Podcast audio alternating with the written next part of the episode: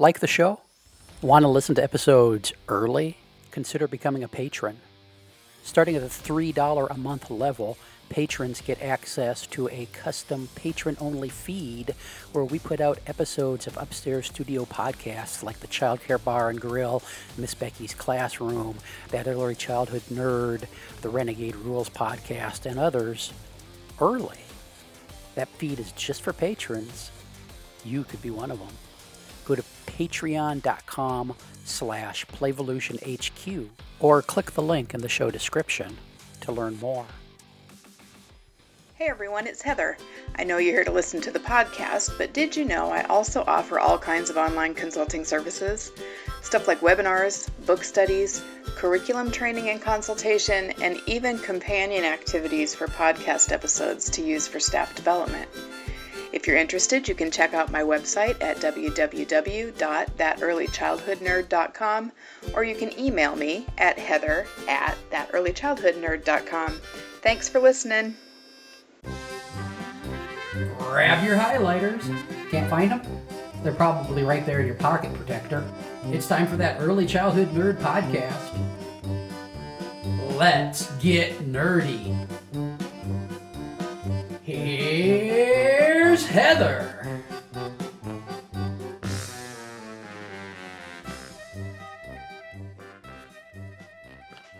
Hi, everybody. Welcome to another episode of That Early Childhood Nerd. I'm Heather Bernt-Santy. Um, today I am joined by Christy Jones Hudson. Hi, Christy. Hello. Would you let folks know what you want them to know about you? Sure. As Heather just said, my name is Christy Jones Hudson. I am mother to one little girl, a new mom. Um, I work for a nonprofit here in Mobile, Alabama, Goodwill Easterseals of the Gulf Coast. I work as the Director of Children and Family Services also have my own um, LLC consulting company for early childhood education and have a book coming out this fall on high performing preschool expectations. So really excited about those things. Awesome. That's that's a lot that you're doing. yeah. so great. So thank you so much for making time for this today. Um, so I read Christy's Christy, you have an article in the July August uh, 2020 epi- episode issue of Exchange Magazine, um, and I, I just read it and I thought this would be something that I think would really speak to a lot of our listeners in this sort of weird pandemic time that we're that we're in. I, I read like a it was like somebody's tweet the other day that said, "Man, I wish pre- I miss precedented times because everything starts with in these unprecedented times." Times, absolutely. Um, yeah. So the article is called "Using Psychological First Aid to Support Children During the Pandemic," and um, I'm just going to give a little quote as as we do, and then we'll jump into conversation, Christy. Um, so you say early in the article, many of the children we work with will be affected by the circumstances surrounding COVID 19 in some way. Whether it be misinterpreting the transition to homeschool as abandonment by their beloved teacher, increased time spent in unstable home environments, or repeated activation of stress response systems, children are also experiencing challenges. So, I just did a podcast um, yesterday. I recorded really focusing on um, like the staffing and the director decisions and implications of of reopening or having been open through all of this and i think this one speaks more to what we're really all the most worried about how are we going to help uh, help our children to be resilient and survive and and thrive if we can Absolutely. during these times Absolutely. It's a complex issue because we all have so many personal challenges going on right now. But at the same time, we also know that the pandemic is absolutely affecting everyone mm-hmm. mental health wise especially the little ones children we all you know a lot of times people would dismiss what children are going through, but they have their own little feelings, their own little emotions, and they are really impacted by what's going on. Um, they're feeling the tension that we have watching the news, our anxieties, our own stress, uncertainty. They're picking up on those things. Mm-hmm. Um, and it's up to us in the field to be able to figure out how to support them while also keeping ourselves safe in the classroom. So it's a really, really complex onion with a lot of layers to peel. Yeah. Um, but we can't forget that we have to try to help children be resilient because they're going to have to use those skills now and well into the future. Sure. So sure. And it's, you know, of course it's that layer and you know, talking about the layers peeling away and all the different factors. And each one of those layers is so loaded with strong emotion. I think is part of why it's so exhausting for um, for folks who are in this field because they care about other people and That's they right. want to help other people. So, um, can you talk just a little bit about um, before you go into the details of the psychological first aid, but just sort of where where does this idea come from, and why do you think it's it's relevant now? There's a lot of models that speak to psychological first aid or PFA. The one I kind of um, was drawn to was the one put forth by Johns Hopkins University. Uh, uh, there are a lot of mental health institutions who create their own model about psychological first aid and how to use that in the aftermath of a crisis. Um, and I thought it was relevant because, yes, a lot of people say that the PFA model is to be used after a um, a natural disaster. So let's say a tornado or fire, things of that nature. But really, right now, I think using it is very um, relevant because this is something, as you mentioned before, you're tired of the word, but it is unprecedented. it's something that we've never experienced. And then our children, of course, have never experienced that, that we're um, educating. So I found that it's so simple that it's mm-hmm. something that non-mental health clinicians can also implement in any setting. Parents can use it. Teachers mm-hmm. can use it. So i feel like if we inform ourselves it'll help us better our service delivery. So that's why i really wanted to write about it. And the um, editors were very receptive to the messaging and i kind of went from there. Uh-huh. And can you and I, I didn't run this by you at all in any prep conversations, but can you speak to maybe what sets this apart from our typical conversations about trauma informed care? Is there something that sets it apart, or is this just a piece? I think it's so simple. This mm-hmm. model is very simplistic. So the rapid model, you know, that has an acronym so you can remember it on the spot. And really they they um, emphasize having a compassionate and supportive presence. Those are very simple um, ideologies and actions, but a lot of times that's lacking in homes and in educational environments. Just simply being being a compassionate, warm person goes a long way. Mm-hmm. Um, but sometimes we're in the um, in the midst of our own worlds and our lives. And as you mentioned, things that we all have going on, we forget that that's what needs to happen with adults and children is just to be compassionate, warm, reflective, ask questions, just care. And even before this pandemic, some of that is starting to be lost with humanity. The simple act of just caring about mm-hmm. someone and what they're going through and asking questions, trying to encourage them. Um, so I think those are the best pieces to the model. And I think that's why this particular one is so effective mm-hmm. and so useful and relevant right now. Yeah, I've been parts of lots of conversations lately about the pedagogy of care and how we don't really need to separate caring from teaching um, and the uh, the ethics of being a carer. Uh, and I think that th- that might be one of the, the good things that comes out of this um, you know, really scary, complex time is that we've sort of maybe been challenged to refocus on that care and how simple it seems, but how vital it is. I would like to hope so. I, I would hope the same. Yeah. So, um, so t- can you now, I guess, talk about what it is? What is this psychological first aid model that you're that you're writing about? Sure. Um, I like to start first with saying I try to put this disclaimer out that it's not therapy um, psychological first aid is not therapy. Mm-hmm. I am not a clinical therapist. I don't have that background. Um, and the reasons why it is so effective is because the pers- other people who use it they don't have to have the mental health backgrounds either mm-hmm. um, so psychological first aid is really just a model or tool you can use in the aftermath of a crisis or in this instance when we're going through something that's unprecedented that we don't mm-hmm. know what's going to happen that's yeah. impacting people on so many different levels mentally um, and so psychological first aid is really about being reflective asking questions um, being encouraging being non-judgmental and non-intrusive when you're asking questions it's about really focusing on someone's behavior and um, allowing them to identify and verbalize what's going on with them. So you could ask them, How is all this making you feel? or, or it must be um, very sad to lose your friends and not be around your friends, or this must be very scary. And so it's about picking up on what children may be really impacted um, by the pandemic and then intervening if necessary. Mm-hmm. So, if there's a child who may be um, exhibiting some higher levels of anxiety or bedwetting out of the norm, then it's about putting forth interventions to try to help that child mm-hmm. or individual. Yeah.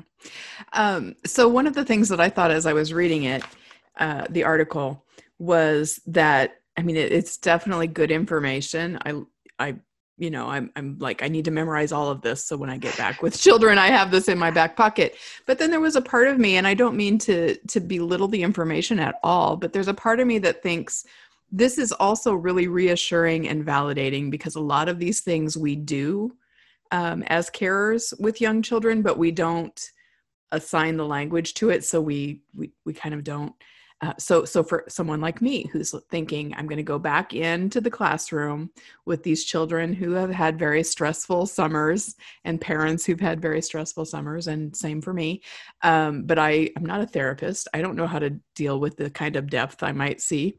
And so i read this and i was like oh these are really achievable mm-hmm. steps that i can that i can take.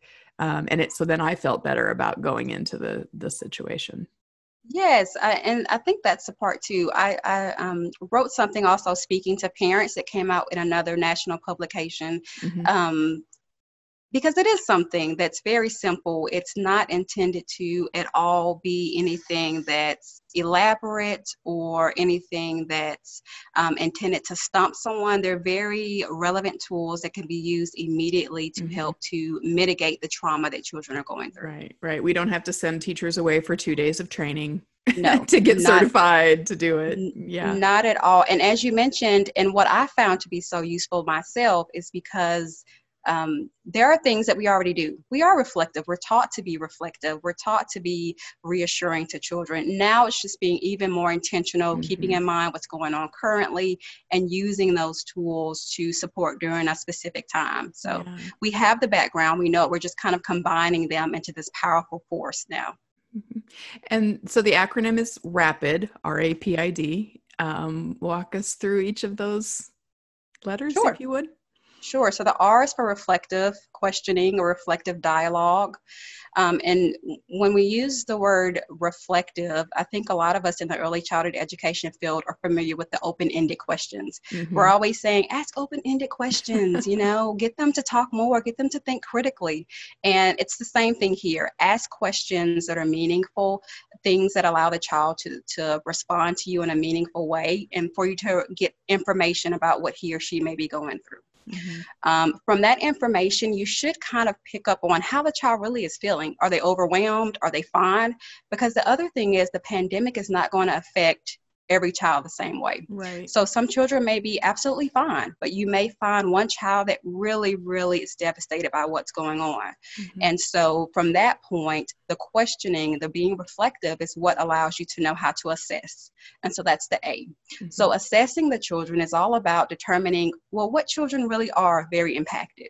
Who just doesn't seem, you know, because we can expect some children will have um, some variance in their behaviors because of what's going on. We all will. Mm-hmm. But now it's about determining or assessing what children really, really are impacted by what's going on. You know, whose behavior has really changed. Mm-hmm. And then from there, you determine um, who needs to get the intervention. So prioritization or P is about determining since we have finite time. You know, I know we wish mm-hmm. we had all the time in the world to work yeah. with children, but we don't. And so we determine what child needs the immediate care, who needs more intervention right now, who needs for us to normalize their behavior to encourage them more at this moment. Um, and so that's what the P is all about prioritizing those children in our care who need the immediate um, intervention. Mm-hmm. So the interventions can be individualized. You know, it's not going to be the same across the board. We know the children in our care. If someone um, needs you to normalize what's going on, if they're afraid um, because their grandmother was sick. And so now they're coming to school and that's all they're talking about. Normalize what they're feeling. Mm-hmm. You know, mm-hmm. I understand that you're so sad. You know, other children are probably afraid too. It's okay. Mm-hmm. You know, a lot of times the the impact comes emotionally when we feel like we're all alone, but providing them with uh, the information that other children are feeling the same way you do. Um, you can also allow children to do some stress management techniques in the classroom, um, socially distancing, of course, if you're in person, mm-hmm. but definitely allowing them to relieve their stress through deep breathing or through means of expression through art, painting, whatever it is that's individualized for the mm-hmm. children in your care, allowing them to get that energy out and the anxiety out. So that will be the I intervention. Mm-hmm. And so the last part, which is D, is about disposition. So what's going on now? So we've intervened. We've done a vision board. That's another intervention you could do, allowing children to focus on recovery. We've done a vision board. We've allowed them to get their feelings out. We've done this for a couple of weeks on end, a few weeks on end. So, how is that child doing now? Has their anxiety leveled out? Are they doing better? Have they gotten worse? You determine that. Um, throughout this process though if there's anything that there's a medical question of course we're referring to the medical providers mm-hmm. you know yeah. but um, if they seem to be fine then we continue the intervention but if they've gotten a little bit worse the anxiety has increased or maybe they're exhibiting some other sort of very concerning behavior it's really time to access the next level of care and so mm-hmm. that next level of care could be a mental health clinician at this point of course with the um, agreement of parents referring them out um, so yeah, those are the steps. I think they all combine into a really neat uh, process for early childhood educators to remember and kind of walk through. Mm-hmm. Um, but it also allows us to connect after being away from each other for so long. You know, when you're spending so much time observing and monitoring children and working with them closely, talking to them, then it allows for a, a really great space to connect. Mm-hmm. Yeah. And I, as I'm as I'm listening to this, uh, it occurs to me too that this could also be really effective with our colleagues. You know, it's it's not just the children who have stress that we will be faced with. It could be that we have an overwhelmed colleague with us one day, and we can kind of go through some of these things um, absolutely. um, in that moment too. I agree. I agree. And, and your spouse you know your friends um, mm-hmm.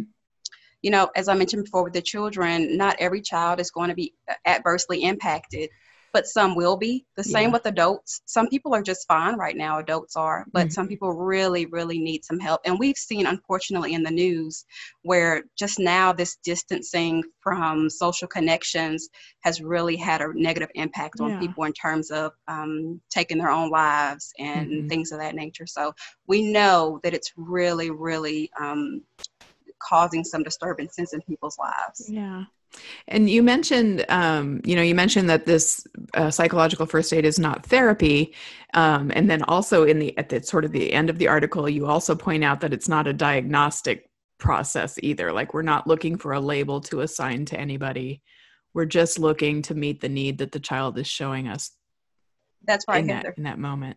That's right. I think it also that points even more emphasizes the point that we're we're not clinicians. Mm-hmm. We're not diagnosing anyone. You know, we're just simply trying to support. And if we determine the child needs another uh, level of care, we're here to refer the child. Right. That yeah. that's it. Yeah. Yeah. Um. And so, have you have you um seen seen people using this model with children? Have you have you done it? There's a, a very I've done it before with adults yeah, who yeah. just experienced the loss in a fire, things of that nature. Mm-hmm. I have seen it be done with children via just some synopsis and scenarios and some training networks. Mm-hmm. So I've seen it put in action. I've done it myself. Um, what I can encourage others to do if they're trying to implement themselves is don't feel like you have to be completely perfect with implementing it the the biggest thing is be reflective. I think once mm-hmm. you know that you need to just be reflective and listen and observe, everything else will fall into place. Because right. most of us can sense when after asking a question, what comes after that. We'll immediately know what to do.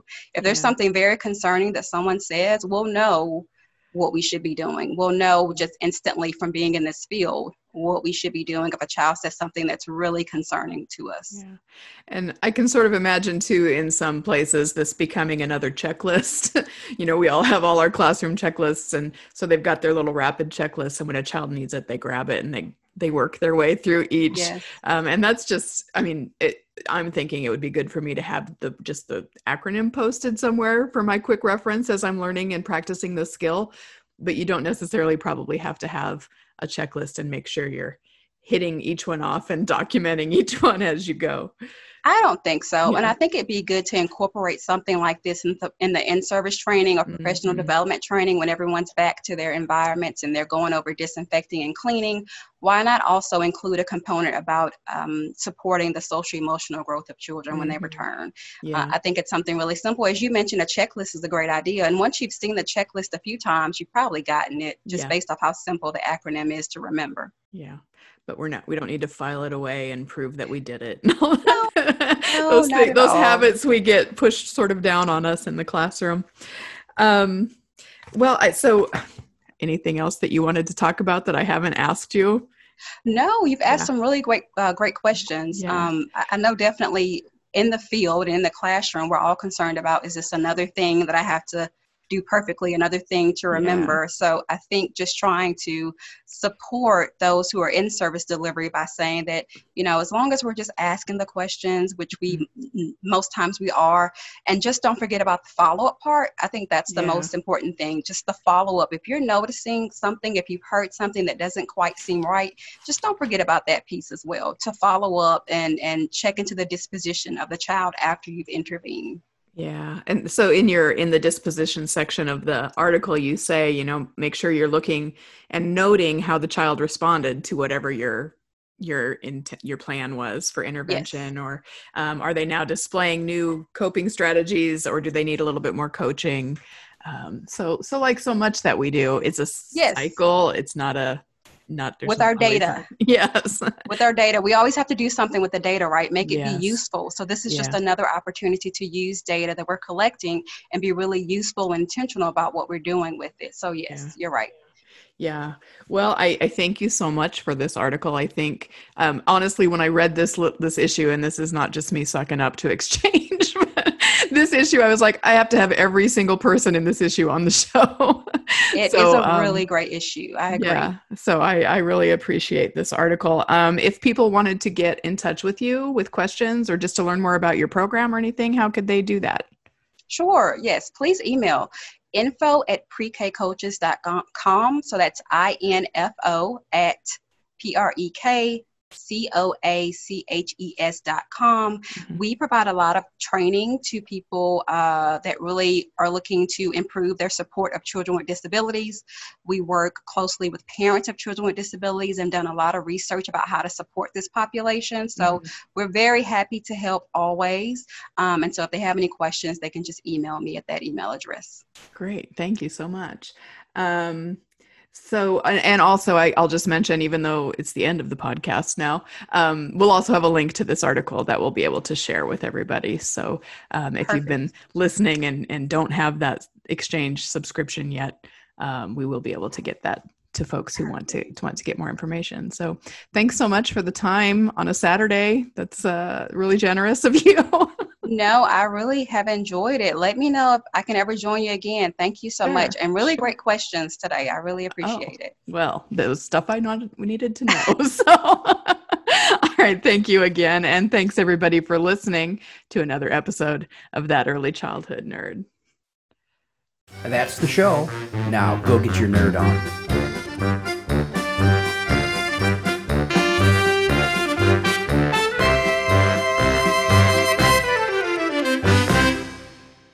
Has been an Explorations Early Learning Upstairs Studio production. Oh.